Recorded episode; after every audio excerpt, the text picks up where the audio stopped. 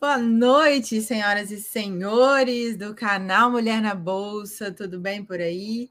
Estamos ao vivo hoje, dia 21 de julho de 2022, para o nosso sofá financeiro e hoje eu tenho uma convidada muito especial.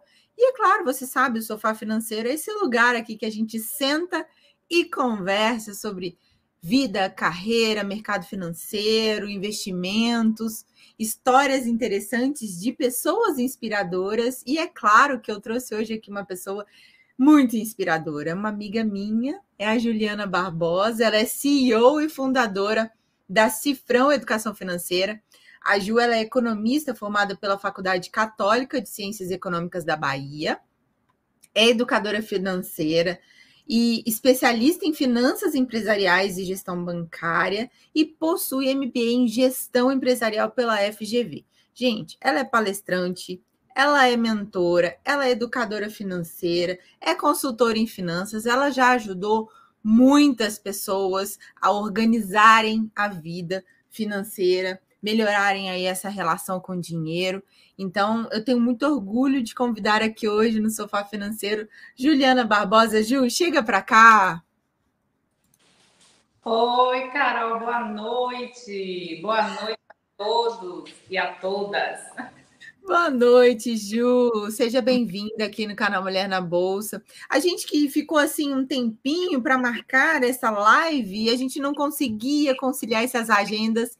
E agora deu certo para a gente conciliar, né, Ju? Que bom que você está aqui com a gente. Ah, eu estou muito feliz com o convite. Já era para ter acontecido, mas tudo tem um tempo certo. Né? Eu viajei, enfim. Mas assim, eu muito feliz, é, feliz de estar aqui com você, que eu tenho muito carinho. E para a gente falar de um assunto que para mim é assim, é, que para mim é propósito de vida, né? Quer falar de educação financeira, quer falar de ajudar as pessoas a lidarem bem com o dinheiro a começarem a investir. Então, isso para mim é muito bom. Eu, eu acho muito interessante, gente. Olha, olha essa história. É, eu conhecia a Juliana e ela me conhecia de textos. Eu lia os textos que ela escrevia, que colocava ali no portal acionista. Ela lia os meus textos ali no portal também, só que a gente nunca tinha conversado, a gente né, nunca tinha trocado ideia assim diretamente. E aí, um belo dia, a gente está lá na nossa aula magna, né, da aceleradora da XP, e encontramos. Eu falei assim: não acredito, é você! Como se a gente já se conhecesse há muito tempo, e de fato a gente se conhecia, né, Ju? Mas foi muito bacana esse encontro, e eu acho assim que cada vez mais, quando a gente vê uma outra mulher falando sobre educação financeira, falando sobre organização né, das finanças, eu fico muito feliz por isso. E eu sei que a gente está quebrando barreiras, né? E colocando aí na nossa geração uma nova identidade, né? Principalmente para as mulheres. Ju, eu queria que você começasse contando para a gente assim um pouquinho da sua história, como que começou a sua relação assim com esse universo da educação financeira, se você tinha um trabalho formal antes de empreender ou não, já nasceu empreendedora. Conta aí pra gente como é que foi, Ju. Então, deixa eu contar aqui um pouquinho da minha história. Eu não nasci empreendedora e nunca achei que fosse ser empreendedora na vida. Sabe, eu achei que eu ia trabalhar, fazer carreira, me aposentar né, naquela instituição. Mas sim, eu sou formada em economia e tenho uma especialização em finanças e gestão bancária. E eu fui bancária por muitos anos, né? Quase 14 anos na mesma instituição. E aí eu fiz carreira. Eu entrei como caixa, e eu fui encarreirando até chegar a gerente geral. Só que num dado momento da vida, depois da minha segunda maternidade, que eu sou mãe de dois meninos, Lucas e Davi, um de 10 anos e um de 4 anos. Então, depois que Davi nasceu, depois que passou ali aquele período de licença maternidade e eu voltei, é, eu já me cobrava muito como mãe, já me sentia que eu não tinha aquele tempo suficiente com os filhos, sabe? É que a maternidade cobra da gente. E veio o segundo filho. E aí, eu, sabe aquele dia que você acorda e diz assim: Poxa, eu não estou mais vendo um propósito em trabalhar aqui, não é mais isso. Eu acho que acabou meu tempo aqui na empresa. E aí, eu decidi sair. Mas claro que foi, fiz uma organização antes, me planejei em família com meu esposo, até dar o passo mesmo definitivo para sair. E aí eu encontrei a educação financeira, que já eu já trabalhava um pouco no banco, mesmo sem saber que era educação financeira, com os meus clientes. Né? Aqueles clientes que estavam mais endividados, que precisavam se organizar. E aí, no caminho, eu descobri a educação financeira, me apaixonei e descobri que eu posso ajudar outras pessoas a lidarem melhor com o dinheiro, né? a terem uma relação saudável com o dinheiro. Isso, para mim, foi muito, muito bom. E aí, Carolzinha, o próximo passo foi empreender. Que demais. Eu virei a chave, virei a chave daquela funcionária CLT que achava que ia encarreirar até se aposentar, né? Ia trabalhar. Lê do engano. Mundo, é, lê do engano. Eu vim para esse mundo do empreendedorismo. No meio do caminho veio a pandemia, então eu precisei me reinventar muito com o digital, porque a gente não fazia mais nada presencial. Até comecei a fazer alguns trabalhos, palestras, workshop presencial, mas veio a pandemia. E para mim foi muito bom, porque eu consegui aliar esse home office, o de trabalhar em casa, de estar junto com os meus filhos. E o digital me abriu essa porta, né? E a gente está aqui, eu estou na Bahia, você está agora em Brasília. Não está em Brasília agora? Está em Brasília. E o digital possibilitou isso para a gente, né? Da gente estar tá junto, interagindo. E nos meus trabalhos eu tenho alunos que até fora do país, eu tenho muita gente que eu faço consultoria que não é aqui da Bahia. Então, isso, isso abriu muitas portas para mim, né? Essa questão da pandemia e do digital. Nossa, Ju, eu acho assim incrível essa história, porque assim isso aproxima as pessoas. Porque como eu também fiz uma transição de carreira, eu acho que eu aproximo pessoas que querem fazer uma transição de carreira, né? Ou estão já no processo, né? Então, quando você conta uma história que de fato deu certo para você, você viu ali uma nova oportunidade além da CLT, né? É, a gente reafirma para as outras mulheres, para as outras pessoas, que é totalmente possível. E você falou de uma, uma palavra né, que é muito forte, que se chama propósito. E é muito ruim quando a gente está no mercado de trabalho corporativo, né? É, como empregada, como servidora pública, né? Que foi o meu caso e a gente se vê completamente perdida, sabe? Quando você acorda ali, quando você vai dormir nos domingos com aquela angústia porque amanhã é segunda-feira e você vai ter que acordar para trabalhar naquele negócio enfadonho que você não vê sentido algum, que você sente que não está sendo útil como você tem ali toda aquela bagagem para ser, né? Então, eu acho isso muito fantástico, assim. É, e parabéns pela coragem também, né, Ju? Porque empreender no Brasil é um desafio.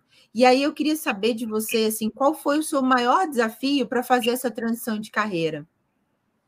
É, Carolzinha, é assim, é um desafio muito grande, né? Claro que a gente precisa ter uma preparação, né? Ainda mais quando a gente tem pessoas que buscam em nós alguma referência. Eu gosto de ser assim o mais o mais sincera possível, é dizer assim, faça, se você acha que é o seu momento, mas se prepare, porque os desafios virão, né? Então, assim, na minha jornada, foi a questão de abrir mão mesmo. Abrir mão no sentido de dizer assim, poxa, eu tenho um salário legal, eu tenho benefícios legais, né? E que acabam prendendo a gente, a parte financeira às vezes prende a gente, mesmo a gente naquela angústia da musiquinha do Fantástico domingo, uhum. né? Ah, no outro dia segunda e eu vou viver mais do mesmo. É, então, para mim, o desafio foi, foi, foi grande no sentido de abrir mão dessa segurança financeira e para dizer assim, poxa, eu abro mão dessa segurança e vou empreender. E para isso eu precisei me organizar, para isso eu precisei fazer um exercício dentro de casa, em família, com meu esposo. A gente passou a viver um tempo somente com uma renda, e a minha renda a gente investia, né? E a gente fazia de um jeito que eu já é, conseguisse equilibrar as contas já sem a minha renda, porque quando a gente empreende, a gente ainda tem aquele tempo que a gente não vai ter salário, né? Então a gente Sim. primeiro precisa ter uma reserva ali montada para começar a empreender, né? Que foi o meu caso, porque infelizmente a gente tem pessoas que vão empreender porque não tem jeito mesmo, né? Porque não tem outra situação, não tem outra fonte de renda e precisam encarar essa jornada do empreender. Então, no meu caso, foi esse mesmo, foi abrir mão da segurança que o dinheiro me trazia nossa, é, esse é um desafio muito grande, viu? Não é fácil, né? E assim, ainda mais com dois filhos. Então, quando a gente tem. Quando eu tinha um filho, eu disse assim: não, tem um filho, né? Tem isso, tem aquela. Eu veio o segundo, eu disse, ah, agora são dois. Né? Duas escolas, duas comidas, dois tudo, tudo dobrado. Mas assim, foi uma decisão que você me dissesse assim, Juliana, você se arrepende? Em momento nenhum eu me arrependi. Porque além de eu não enxergar mais o propósito, eu tive uma outra situação, que foi uma situação de um desgaste emocional muito grande. E que hoje, a gente falando aqui no seu canal, né, a gente está aberto para mulheres, para homens, a gente está com um nível muito alto de ansiedade no nosso país. O Brasil Sim. é um dos países mais ansiosos do mundo. E depois da pandemia, isso floresceu ainda mais, né? Isso está aparecendo muito mais. Então, eu tive uma questão emocional também forte, onde eu precisei dizer assim: não, agora é a hora, eu não posso adiar mais isso, eu preciso cuidar também da minha saúde, né? Não só da saúde financeira, que eu já vinha trabalhando, mas do emocional também. Então, quando a gente sente essa necessidade, percebe que já é hora, acho que precisa virar chave e mudar. Porque senão a gente pode acabar trilhando por um caminho mais difícil, um caminho, né, de, enfim, de até de um problema maior emocional. É, eu, eu, digo sempre assim, Ju, que no meu caso, o meu corpo falava o tempo inteiro para eu sair de onde eu estava. Então eu comecei a sentir dores físicas, mas que não tinham nenhuma nenhum diagnóstico, e na verdade era todo o meu ser dizendo: sai daí, você não está feliz, isso aí não vai te levar muito longe, né? Então, assim, realmente é, a gente precisa ouvir né, o nosso corpo, a nossa mente, principalmente ao nosso redor. Por exemplo, no seu caso, você com duas crianças Olha que possibilidade incrível que você teve ao abrir mão dessa sua segurança, né? Da segurança, né? Que a gente sabe que nem, nem é tão segura assim, né? É, mas você abriu mão sim de um salário bom, de uma, de uma coisa fixa, digamos assim, para empreender, mas ao mesmo tempo o salto né, da qualidade de vida é impagável, porque eu digo sempre, né? Você está, por exemplo, no seu home office poder é, dar atenção para os seus filhos, separar um tempo ali para você trabalhar estando em casa, cara, isso é impagável, né? Não, não faz, não, não tem é, CLT no mundo que cubra, né? Essa nossa liberdade que a gente tem. No meu caso, é, além dessa liberdade de horário, veio junto também a liberdade geográfica, que era um dos meus sonhos lá atrás de poder trabalhar de onde eu estiver, como eu já experimentei de vários lugares do mundo. Isso, para mim, enquanto eu era servidora pública e CLT, era impossível. Né? Você tinha que se contentar com, às vezes, duas férias no ano de 15 dias. Se os chefes concordassem, se Vênus alinhasse assim com os planetas, né? tinha todo um, balacobaco. E o que era pior, né? Como eu também era professora universitária, as férias eram um pouquinho em julho e um pouquinho em janeiro, época em que os, as viagens estão mais caras, então eu não tinha nem a opção de barganhar uma data mais barata, né, para eu viajar. Então, até nisso eu era prejudicada. Mas, assim, é, é, essas histórias que a gente conta, né, Ju, hoje a gente conta sorrindo, porque de fato já passou. Mas quando você tá no meio do perrengue, aí você fica assim, meu Deus, o que, que eu fiz da minha vida? Eu poderia ter continuado. Eu pensei isso várias vezes, assim, né? Nesse sentido da segurança. Por quê? Porque empreender é isso, né? São altos e baixos, né? Você não sabe o que vai acontecer amanhã, mas tá ali, firme no propósito. Pois é. E, e, é, e é isso mesmo, assim, o ganho, que você, o ganho que isso me trouxe com os meus filhos é enriquecedor, assim, deu de eu poder conviver. Então eu não buscava, eu não levava na escola, eu não pegava na escola, eu não almoçava com eles, né? Era aquela vida corrida de, de não ter horário. E quando eu tô em casa, a gente almoça todos os dias juntos, eu busco na escola, eu levo na escola, eu reverso com meu esposo. É, é outra coisa, é outra vivência. A gente consegue estar mais próximo é, assim, acho que não tem dinheiro no mundo que pague, assim, é, é, essa questão, porque os filhos vão crescer. Daqui a pouquinho eles não estão mais, assim, tão dependentes da gente, né? E nem tão querendo ficar próximo. Daqui a pouco entra a adolescência, começa a namorar, enfim, e ganha, ganha asas. Ganha asas. É, o processo, Carol, não é simples como a gente conta aqui. É doloroso. É, no meu caso, eu tive ajuda de muita gente. Eu tive a minha família, minha mãe que me amparou. É, eu tive ajuda de profissionais, eu fui buscar terapia, que foi é libertador para mim. quando, quando eu fui para terapia e descobri que tantas coisas, assim, a, a questão do perfeccionismo, várias outras questões, que depois que eu fui para terapia e fiz, aquela, e fiz né, é, as sessões, para mim foi maravilhoso. Né? Para mim foi libertador. É perfeito a gente tocar nesse assunto. Inclusive, eu estou aqui, ó, gente, mostrando para vocês o, a página do Instagram da Ju, que é juliana.barbosa.cifrão tá? Cifrão, sem o tio, claro.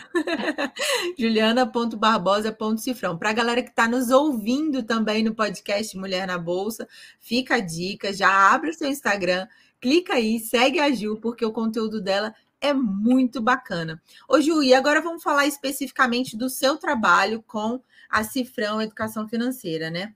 Eu queria como que, é, queria que você contasse para gente como você vê é, a participação das mulheres hoje no mercado financeiro, né? Assim, porque a gente passou por um processo de descoberta, né? De descoberta que as mulheres podiam sim tomar as rédeas da situação financeira, que sim elas poderiam cuidar do seu próprio dinheiro, né? Sem depender de outras pessoas e etc.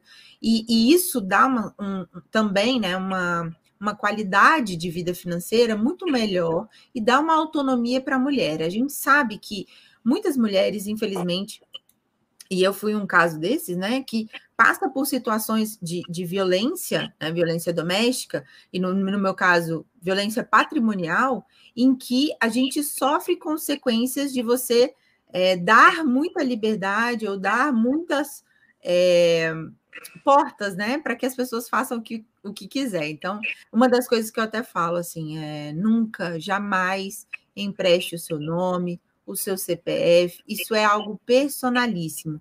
Então, a gente incentiva né, que as mulheres, sim, cuidem, e é claro que, como casal, existe um planejamento em comum, mas eu acredito que não dá para a gente abrir mão dessa individualidade, dessa personalidade com relação a dinheiro. Então, eu queria saber como que você vê a participação das mulheres assim no mercado financeiro, Ju.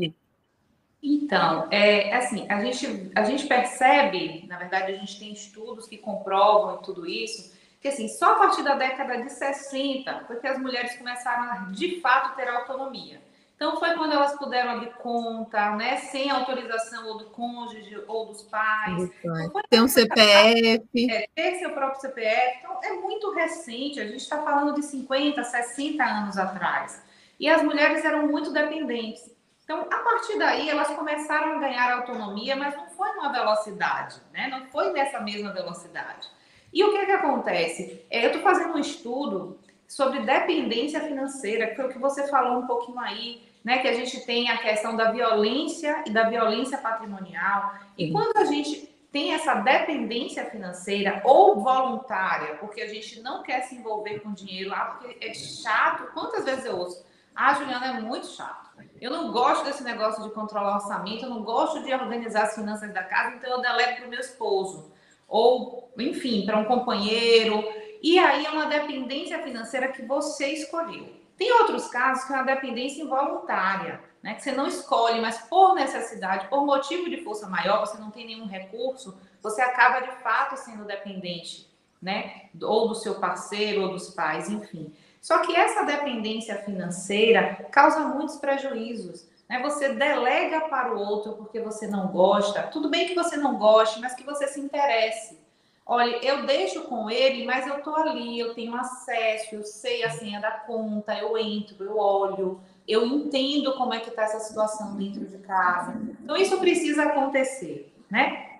Se você dentro de casa, com o seu parceiro, decidiu que vai ser assim, não tem problema nenhum, até porque eu acho que quando você casa, você pode sim até unir as contas bancárias, você pode fazer em conjunto, eu aqui em casa faço assim em conjunto, é uma preferência nossa, tem pessoas que preferem fazer separado, mas que quem faça em conjunto saiba do que está acontecendo, né? Não fique alienado totalmente.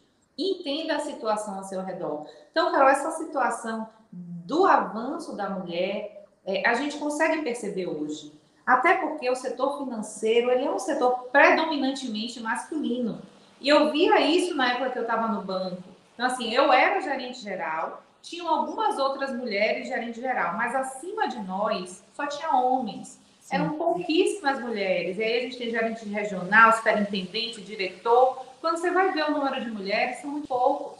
Né? Ô, Ju, tem até, tem até um dado, né? Que a, a Nina Silva, ela é maravilhosa. E eu participei de uma palestra que ela fez aqui em Brasília mês passado, e ela trouxe o seguinte dado: que no mundo tem mais CEOs de empresa com o nome John do que mulheres. Olha que incrível. Com o nome John. Então, tem mais CEOs Johns do que mulheres. Então, a, Fran, a Franciele, a Fran, beijo, Fran, ela falou assim: estamos conquistando aos poucos, mas é um grande avanço comparado ao passado. Realmente, a gente já caminhou bastante, mas a gente ainda precisa propagar ainda mais essa questão da consciência financeira, né? E principalmente, como você falou, Ju, é, tudo conversado. Se você tem economia, se você é, tem, tem é casado, né? É casada, e você tem contas em conjunto, isso não tem problema nenhum, desde que seja acordado e desde que, claro, todo mundo saiba né, para onde está indo o dinheiro de uma forma que vá acrescentar e, e que não a mulher não perca essa autonomia. Por quê?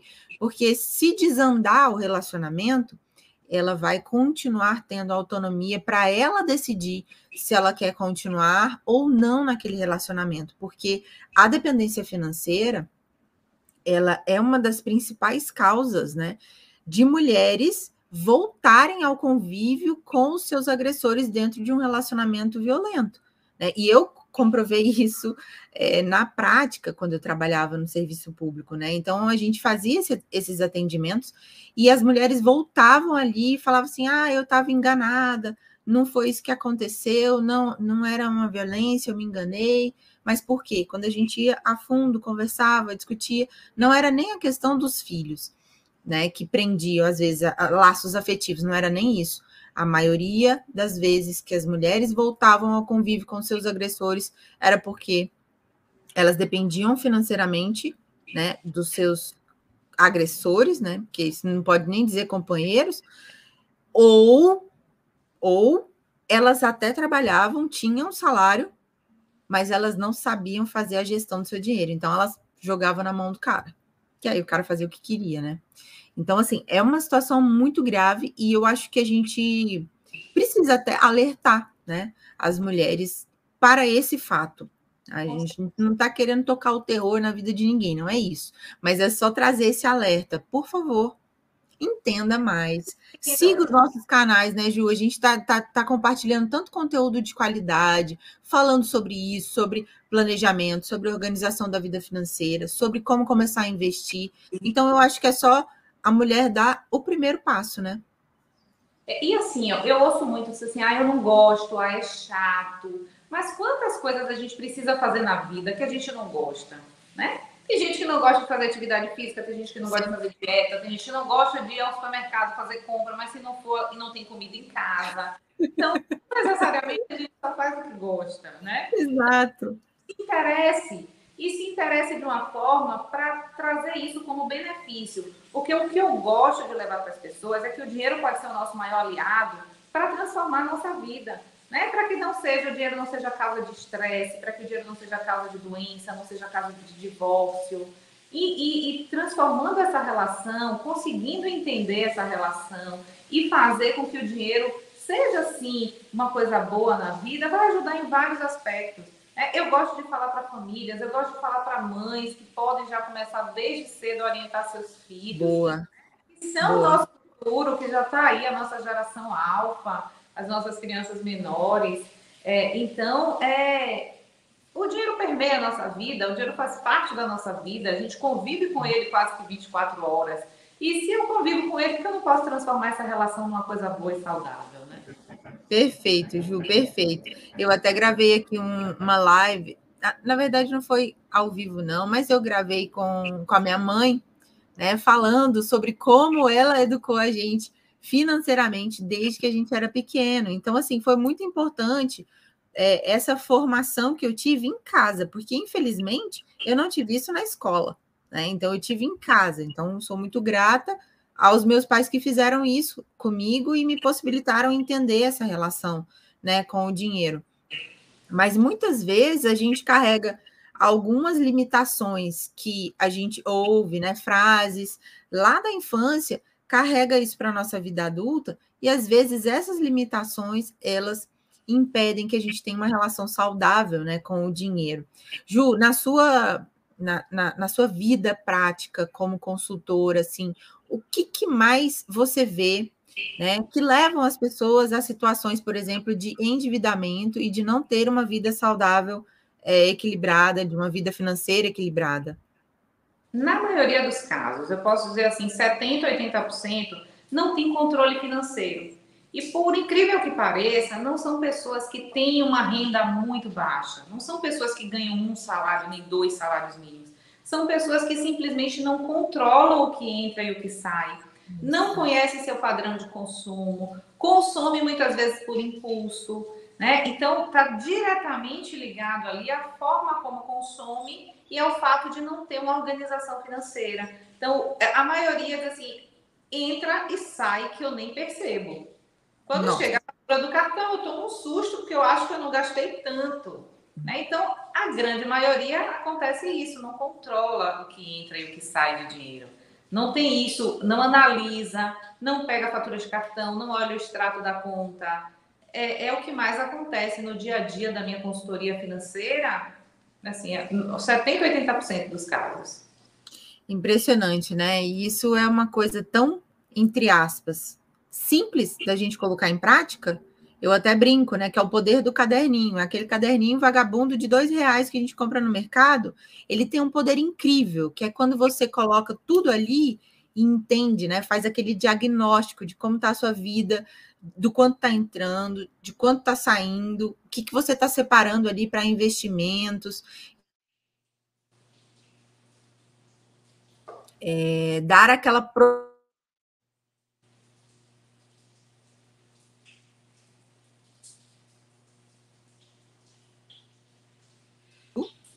Ai, caiu. Oi. Voltou. É, um pouquinho, mas agora eu tô te ouvindo. Voltou. Ai, gente, chega meu coração gelou aqui. É... e aí a gente vai fazendo essa projeção e é de forma simples. Começa assim, né? Não tem bicho de sete cabeças, não tem milhões de planilhas. Não, não. Começa fazendo ali o seu caderninho que você vai começar a entender como você está se relacionando com o dinheiro, se você está gastando mais, se você está investindo, né? E a gente pode começar com pouco, ninguém precisa começar com milhões de reais, até porque a gente não começa assim, a gente sempre começa com pouco e vai aumentando, deixando o nosso dinheiro trabalhar por nós na forma de investimentos, né? E é, falando. É. Ah, pode prosseguir. Não, né? pode, pode ir. Eu ia falar assim que, e por, por incrível que pareça, é, muitas mulheres, e, e quando eu falo assim, muitas, é, na, na, grande maioria, donas de si, que trabalham, que têm sua profissão, muitas delas não investem. Não investem em nada porque tem medo.